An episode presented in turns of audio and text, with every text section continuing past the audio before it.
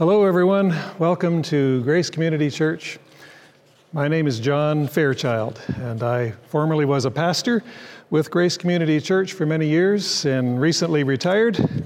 And uh, you're probably wondering, what am I doing up here this morning? So let me tell you.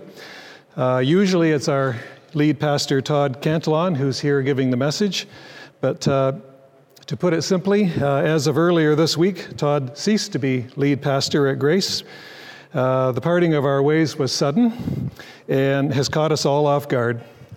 And we're coming to terms with it, and we'll be doing so for some time to come, I believe. For those of you who uh, don't know me, um, as I said, I was a former pastor, and now I'm just a, a happily uh, embedded member in uh, Grace Community Church. Uh, and uh, because I'm retired and have some extra time, I was able to help fill in here uh, this week and give the message. Uh, if you're wondering, am I coming out of retirement? The answer is no. I like it, and I'm just trying to help out here where I can. Going forward, uh, we hope to assemble a small team of individuals who can take turns giving Sunday messages, sharing their hearts, and God's Word with the congregation as we go through the important process of healing and regrouping as a church and waiting on God to show us the way forward. I'm aware that this is a very important message uh, that I'm giving this morning, and believe me, uh, I've been, come here in fear and trembling today. I thought I needed to give a message about how to get through this difficult moment that our church is in. But then I thought about that some more, and I thought, no, it's more than that. It's not just about how to get through.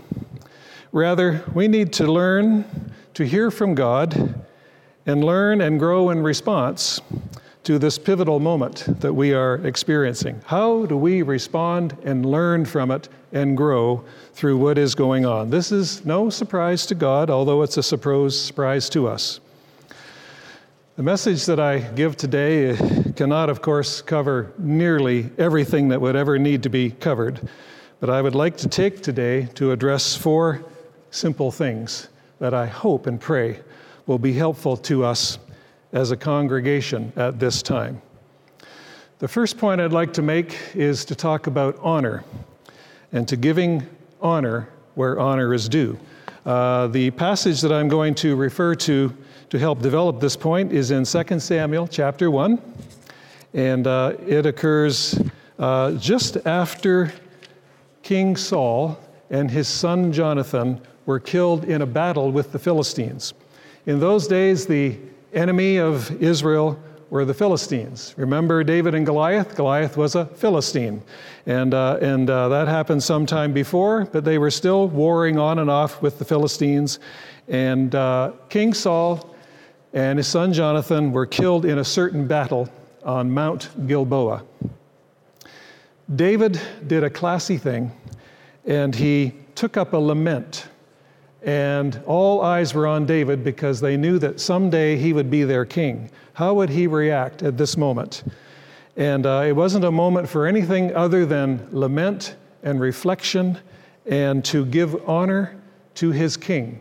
His king who hadn't necessarily treated him very well, as if you know the story.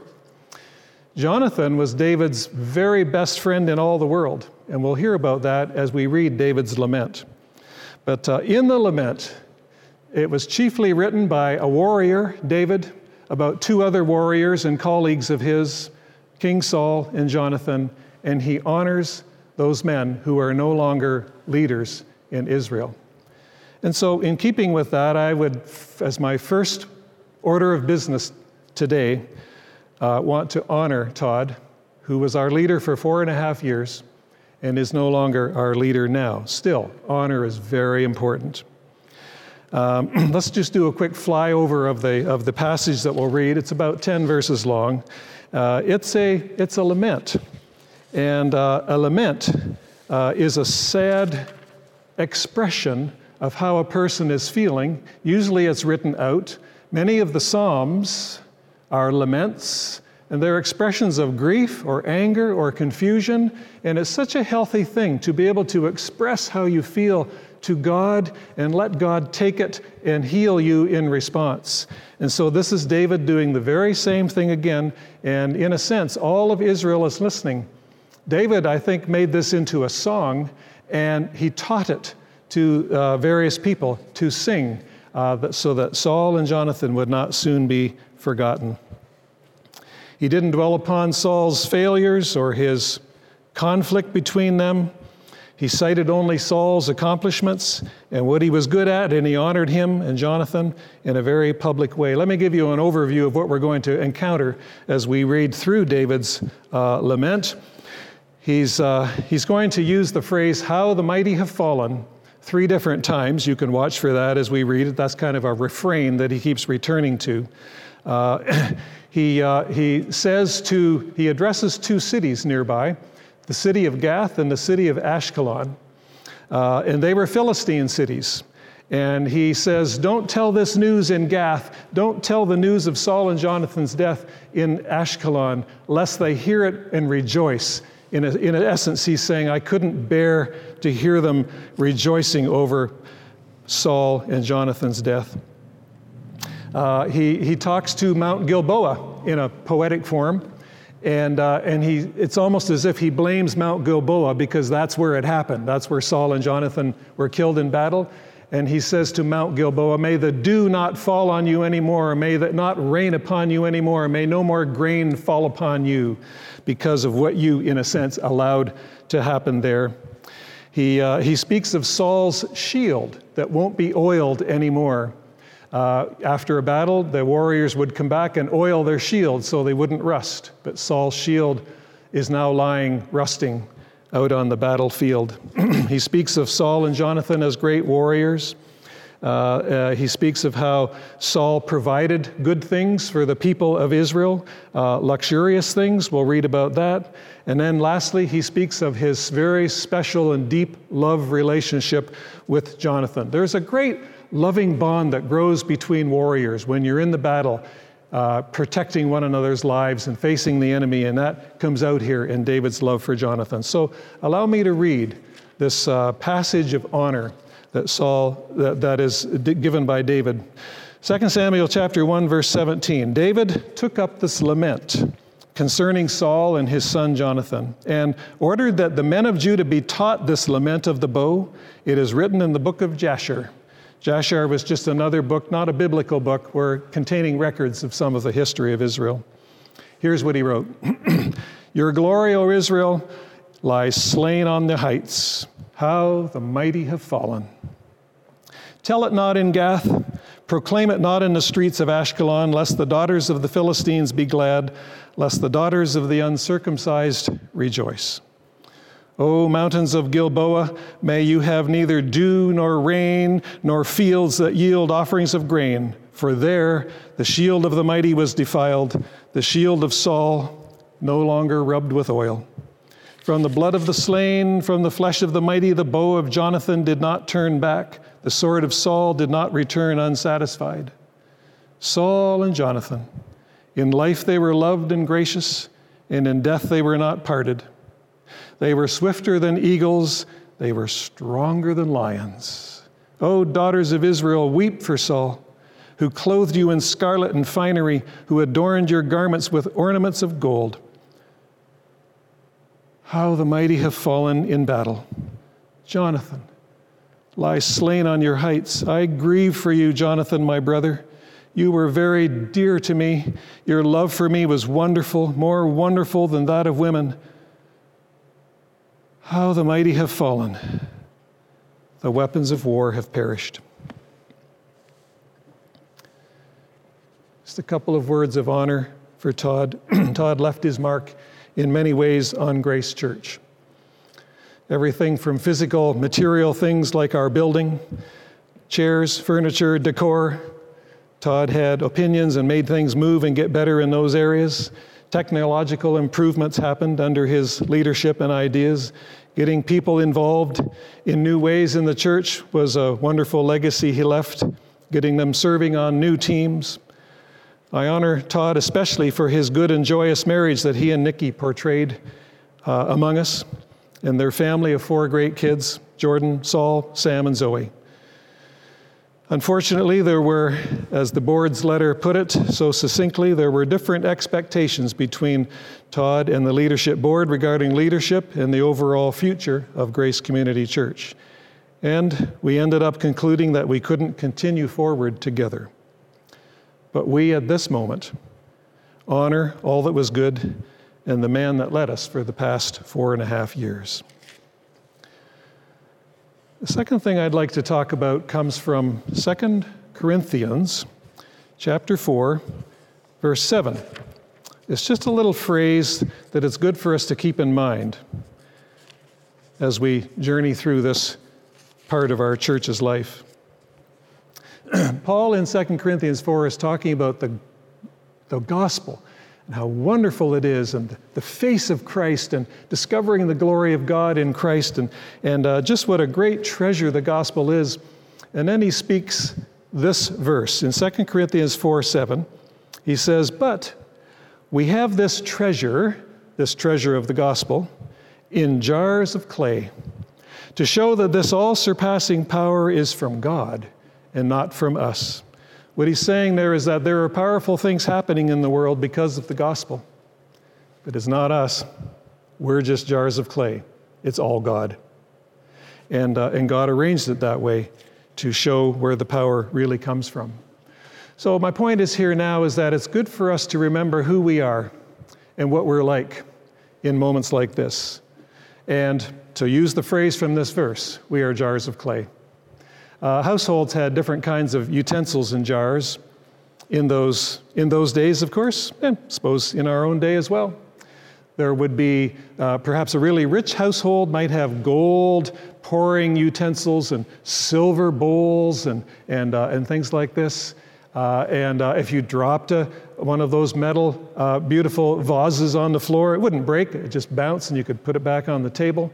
But a jar of clay was different, and that was what was in most normal, average homes. Clay, as you know, is just hardened mud, and we are jars of clay. We're fragile. If you drop a jar of clay, it'll shatter, and you need to go get a new one. So, jars of clay speak of weakness and fragility.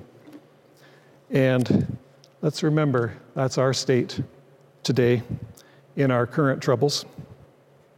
I recall a story in Acts 15.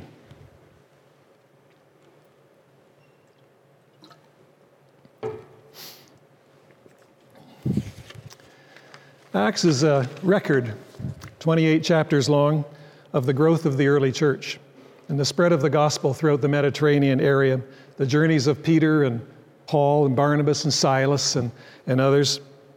Acts is full of wonderful things. just, just it's, it's so exciting to read all the amazing things that God was doing. and, and we come to chapter 15, about halfway through the book of Acts, and there's a story that just seems out of place. It shocks us. When I, when I first read it, I thought, I don't like this story. I wish it wasn't here. I love hearing about the apostles moving and doing miracles and preaching the gospel and churches being planted and people coming to Christ and lives being changed and demons being cast out and mir- miracles of healing and, and, uh, and the, the gospel was just spreading like wildfire all through the Mediterranean area. It's all positive and joyous and wonderful and overcoming opposition. And then we get to a short little story at the end of Acts 15 where two very prominent leaders of the early Christian church, Paul and Barnabas had a falling out, strangely. We picture the early Christians as so united, and yet we read that Paul and Barnabas had, in the, in the words of the text, a quote, sharp disagreement. And they couldn't come to agreement about an issue, and they actually parted ways. And Saul, Paul went one way, and Barnabas went another way. The issue was about a young man named John Mark who had accompanied Paul and Barnabas on an earlier missionary journey. And halfway through the journey, when the going got tough, John Mark deserted them and went home. He was afraid and frightened and intimidated by all the opposition, I guess. And uh, Paul looked upon that as not a good quality. Uh, so when they were going to go on another missionary journey, uh, they were packing their suitcases and gathering their team, and Barnabas brought John Mark into the room, and Paul said, uh, he can't come. And Barnabas said, well, yes, we need to give him another chance. We need to help him, you know, get back on track. And Paul was so adamant because of his values of commitment and strength, and this is going to be tough, and, and we can't have people deserting us, that he said John Mark can't come. Jonathan, or sorry, uh, Barnabas, with his tender shepherd's heart, said, I want him to come. I'll look after him. But they couldn't agree and they parted ways. It was a sad, shocking moment. Two leaders breaking up like this. Why is that story in the book of Acts? First of all, I would simply suggest because it's the truth. The early church were jars of clay just like us. And the, the, the, book of Acts is not photoshopped or highly edited to edit out all, the, all, that, all that kind of stuff. There it is. And we see ourselves in it. That's important to be able to see. Uh, the second reason is to remind us, I think, that like Paul and Barnabas, we are all quite imperfect and capable of doing things that bring sadness to God's heart. Two quick things before we leave this story. First of all, when Paul went one way and Barnabas went another way with John Mark, God continued to use both of them. They weren't thrown on the junk heap. God was still at work, redeeming their stories, redeeming their, their, their mistakes, and turning it for good. God works all things together for good, those that love Him. And, uh, and so uh, later on in the, in the epistles, we find out that John Mark actually came back to Paul and was his personal assistant, trusted by Paul, and was recovered uh, and uh, rehabilitated, you might say, uh, to, to uh, be much more trustworthy. How did that happen? I suspect that Barnabas, with his shepherd's heart, mentored and helped John Mark get back on track again. So God used Barnabas with his shepherd gift he continued to use Paul with his apostolic gift, and the gospel continued to spread. That can be true of all of us to this very day. Why is this story included? Why does Paul remind us that we are all jars of clay? Perhaps to humble us and remind us of who we are and to predispose us to deal with one another with gentleness and with mercy and to restrain our judgmental impulses. Never lose sight of the fact of our fragility and our fallenness and how much we need the Spirit of God to be filling us from day to day. Let us learn from this story and from this truth about jars of clay and apply it in our current circumstances here at Grace, where we have recently seen, yes, indeed, we are The third point I'd like to talk about is just over the page in 2 Corinthians to 2 Corinthians chapter 6 and verse 10. Uh, and there's just four words in this verse that I'm looking at. Paul is talking about his life and all of the ups and downs and the good things and the bad things and, and darkness overlaid with light and hard times and, and, uh, and, and all of the battles and stuff. And at one point, he describes his life as sorrowful yet always rejoicing. Sorrowful, yet always rejoicing. At one point, I almost wanted to corner Paul, if I could, and say, Paul, make up your mind. Are you sad or are you happy? Are you sorrowful or are you rejoicing? Which is it? Then I realized that the Christian faith and the Christian life and all of the Christian truth allows us to feel both of those contradictory emotions at the same time. We have reason to be sorrowful in our lives sometimes, and yet there's still an underlying joy, and that's very important. We, here at Grace, in May of 2021, have reason to be sorrowful these days because of loss, because of pain, because of broken dreams and setbacks, because of a lot of weariness, because we're not where we want to be and probably because we know we're not who we want to be as well. But you know, it's important to sorrow and grieve, and to be in no hurry to get it over with, because to grieve well is to heal well. The Creator gave us tear ducts, and He expects us to use them when we need them. But we don't like to sorrow, and We don't like to grieve, especially in our culture. There's a big emphasis on being chipper and positive and happy all the time. And uh, sorrowing seems to be some kind of weakness, and nothing could be further from the truth. Sorrow seems scary, it seems dark, it's unhappy, and we're fearful of going there. Why are we fearful of going there? We fear we might go there and never come out. I might plunge into this abyss of sorrow and just languish there the rest of my days. Listen to this. A couple of years ago, I watched a documentary, uh, not Netflix or somewhere like that, and um, it was uh, about a place in, uh, I think it was Belize, somewhere down Mexico, Central America area there, somewhere. And uh, it was about a set of amazing underwater caves along the edge of the ocean on the eastern, on the eastern coast. And um, and they, they discovered these caves, and scuba divers would go into them, and they discovered a labyrinth of, of channels and tunnels and huge caverns under, filled with 80, 100 feet full of salt water from the ocean. And, uh, and so they started to explore these caves, and, and, uh, and yet the fear would be if you, as a scuba diver, I'm not a scuba diver, but I would never go into one of those dark caves. You know why? Be, because I, I would take a wrong turn. I'd go down a wrong channel or tunnel or something and then take another wrong turn. I'd never find my way out. We fear that in sorrow, don't we? The way that they were able to explore those caves as scuba divers was very simple. They had a strong cord or rope of some kind, and they would tie it around at the mouth of the cave. They would tie it around a very large, stable, solid rock, tie a good solid knot, and then they would have hundreds of meters of, of line, and they would just unravel it as they swam through this labyrinth of caves deep into the darkness. Uh, and, and exploring all the wonders and the amazing things that they found in there, and they truly found amazing things. But you never would have gone in there if you were not certain you could come back out again.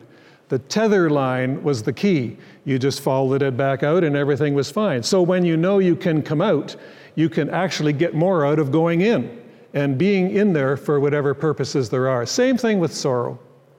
We're afraid to go in there, but there is a way out of sorrow, and that is the joy. Paul said, sorrowful, yet always rejoicing. There's an underlying deeper joy in the Christian life, and it's, that's all tethered to the gospel. That's tethered to the cross and the empty grave and the things that those events made possible. Uh, those things affect our past and give us an ability to look upon our past being forgiven with joy. It's wonderful. They affect our present. I'm a child of God because of Christ and all that He's done. And that's a joyous thing that will last forever. There's security there. And they certainly affect our future the coming reign of Christ, the coming of finally of justice and righteousness and peace into this world gives me a joyous anticipation of the future. But all of those things, if you follow all of those threads and those trails back, they go back to Christ when He was here in the gospel. A Christian has a life that should be marked with joy, a deep down joy. There will be moments of sorrow on the surface, and those things will hurt and they will penetrate deeply into our hearts sometimes. But Paul says there's always joy. Just dig down a little deeper and find it. And so, being able to grieve well and sorrow well and to go in there and learn what we need to learn and to be able to heal and wash our souls clean with our tears is very, very important. Hang on to that line that's tethered to the joy that's in Christ, and we can heal more readily and in a healthy way. Let's keep tethered at this time here at Grace to Christ our joy. He spoke of making our joy full. Let's keep tethered to Him as we go through, for a while, the valley of sorrow. Lastly, I'd like to suggest that this is a time to examine our hearts. And I mean that. Examine our hearts. Take a look inside. What's going on there? We can go through days, weeks, years of our life without proper examination because we're so distracted by so many other things. Examine our hearts, be still, and listen carefully to God's still small voice. I truly believe He has things to speak to us as individuals and as a collective body at this time in our history. We need to pay special attention to the fundamental core elements of the Christian life and Christian discipleship. Scripture's full of them. We need to take another careful look and apply them to our lives right now. There's no need at the moment to rush out now like chickens with our heads cut off and come up with a whole bunch of brand new goals and strategic plans and five year vision. All in due time, those things have their place. But I think now is a time to settle and a time to listen to each other, to God. It's a time to sit at the Lord's feet, like Mary when Jesus visited their house. It's a time to examine our hearts and pray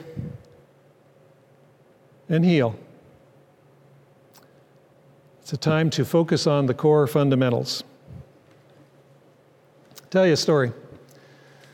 When I was, uh, I think I was 26, quite a while ago, and uh, our church was young and full of young people, uh, a lot of university students, and uh, the summer was coming up, and we were planning, a, planning an outreach in northern Ontario. We were going to put together a team of about 20 of us. And uh, hop in our old cars and load it up with our luggage and head north for eight weeks. And we had chosen on the map, after praying about it quite a bit, four different communities to go to Kirkland Lake and Timmins and a couple of others. And, uh, and so we, uh, I was part of a scouting team, and there were about six of us young guys, and we, we headed up uh, in the springtime to find places where our team could stay later on in the summertime. Uh, we wanted to find churches where we could uh, live in their church basement and use their kitchen and cook and sleep on the floors and then do outreach all day long. Uh, you know, uh, street evangelism and handing out tracts and knocking on doors and singing downtown and, and uh, all, all, kinds of exciting evangelistic types of activities, two weeks in each of these four towns. We were really excited. And uh, so on our scouting trip, we were heading north and we stopped, I believe it was in uh, Orillia one of the guys on the team knew a, a family, an older gentleman and his wife, whose name uh, I can't remember except I think his name was Alan.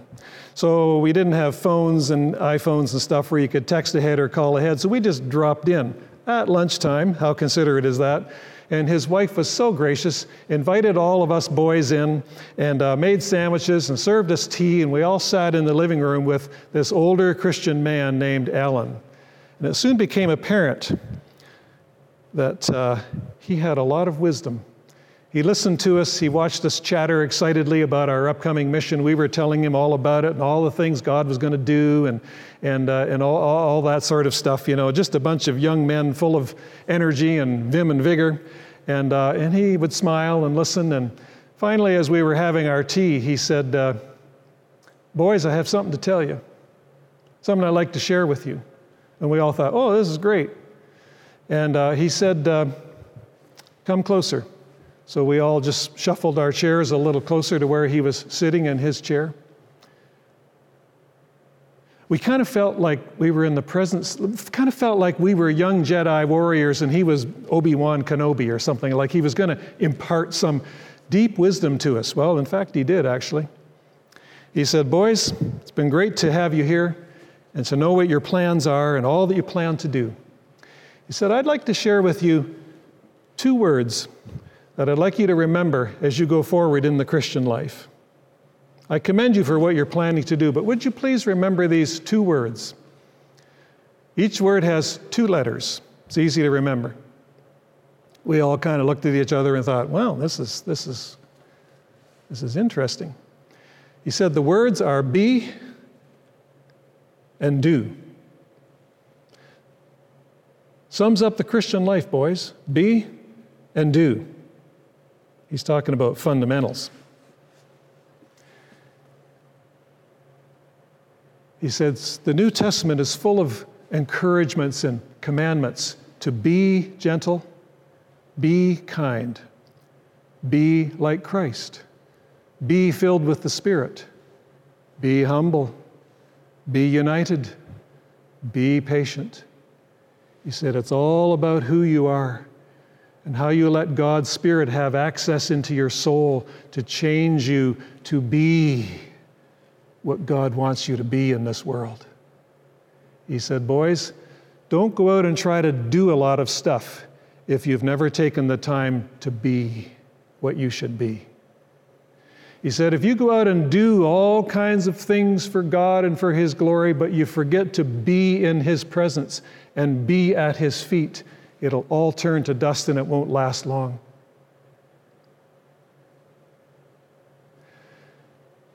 I think at this time in our journey, we all need to be at His feet, to let Christ minister to us and guide us, show us what's ahead. He did tell us also don't spend all your time being. There's a lot of doing to do in the Christian life. There are things to do and people to serve and the gospel to spread and, and, and all kinds of things. He said it's a matter of having being and doing both in an effective balance in your life. We humans tend to get out of balance, right? We get all mystical and all we do is be, or we get all hyperactive and all we do is do. We need them both, kind of a rhythm, breathing in, breathing out. Let's breathe in and breathe out now as a church at this time in our history. So, to wrap up, in this present hour that we find ourselves, let's give honor where honor is due, as David did to his departed leaders. Let's humbly remember, and I mean really remember, that we are jars of clay. And let us deal with one another, therefore, with patience and mercy. Let us not fear to sorrow and grieve well, and keep a firm hand on the tether that leads to that gigantic rock called Christian joy. And lastly, let's keep being and doing well balanced in our lives. I really thank you for being here and for listening this morning. God be with us all. Let's pray. Living God, eternal, all knowing, all powerful, all present, incarnated in the world in Jesus Christ, the Word made flesh. Let us behold your glory. We open our hearts to you and ask that you would speak to us at this time. Speak to us as your people here who are part of Grace Community Church. Lord, we give you permission to correct us where we might be in error. we ask that you would strengthen us where we are weak. And if I may say, Lord, we ask that you would weaken us if we are boasting in our own strength. I pray you would soften our hearts if they have become calloused or hard. And I really pray that you would delight us with your very self if we have grown apathetic or bored. May your word be a lamp to our feet and a light to our path during these times. All for Jesus' sake. And in Jesus' name we pray. Amen. Thank you.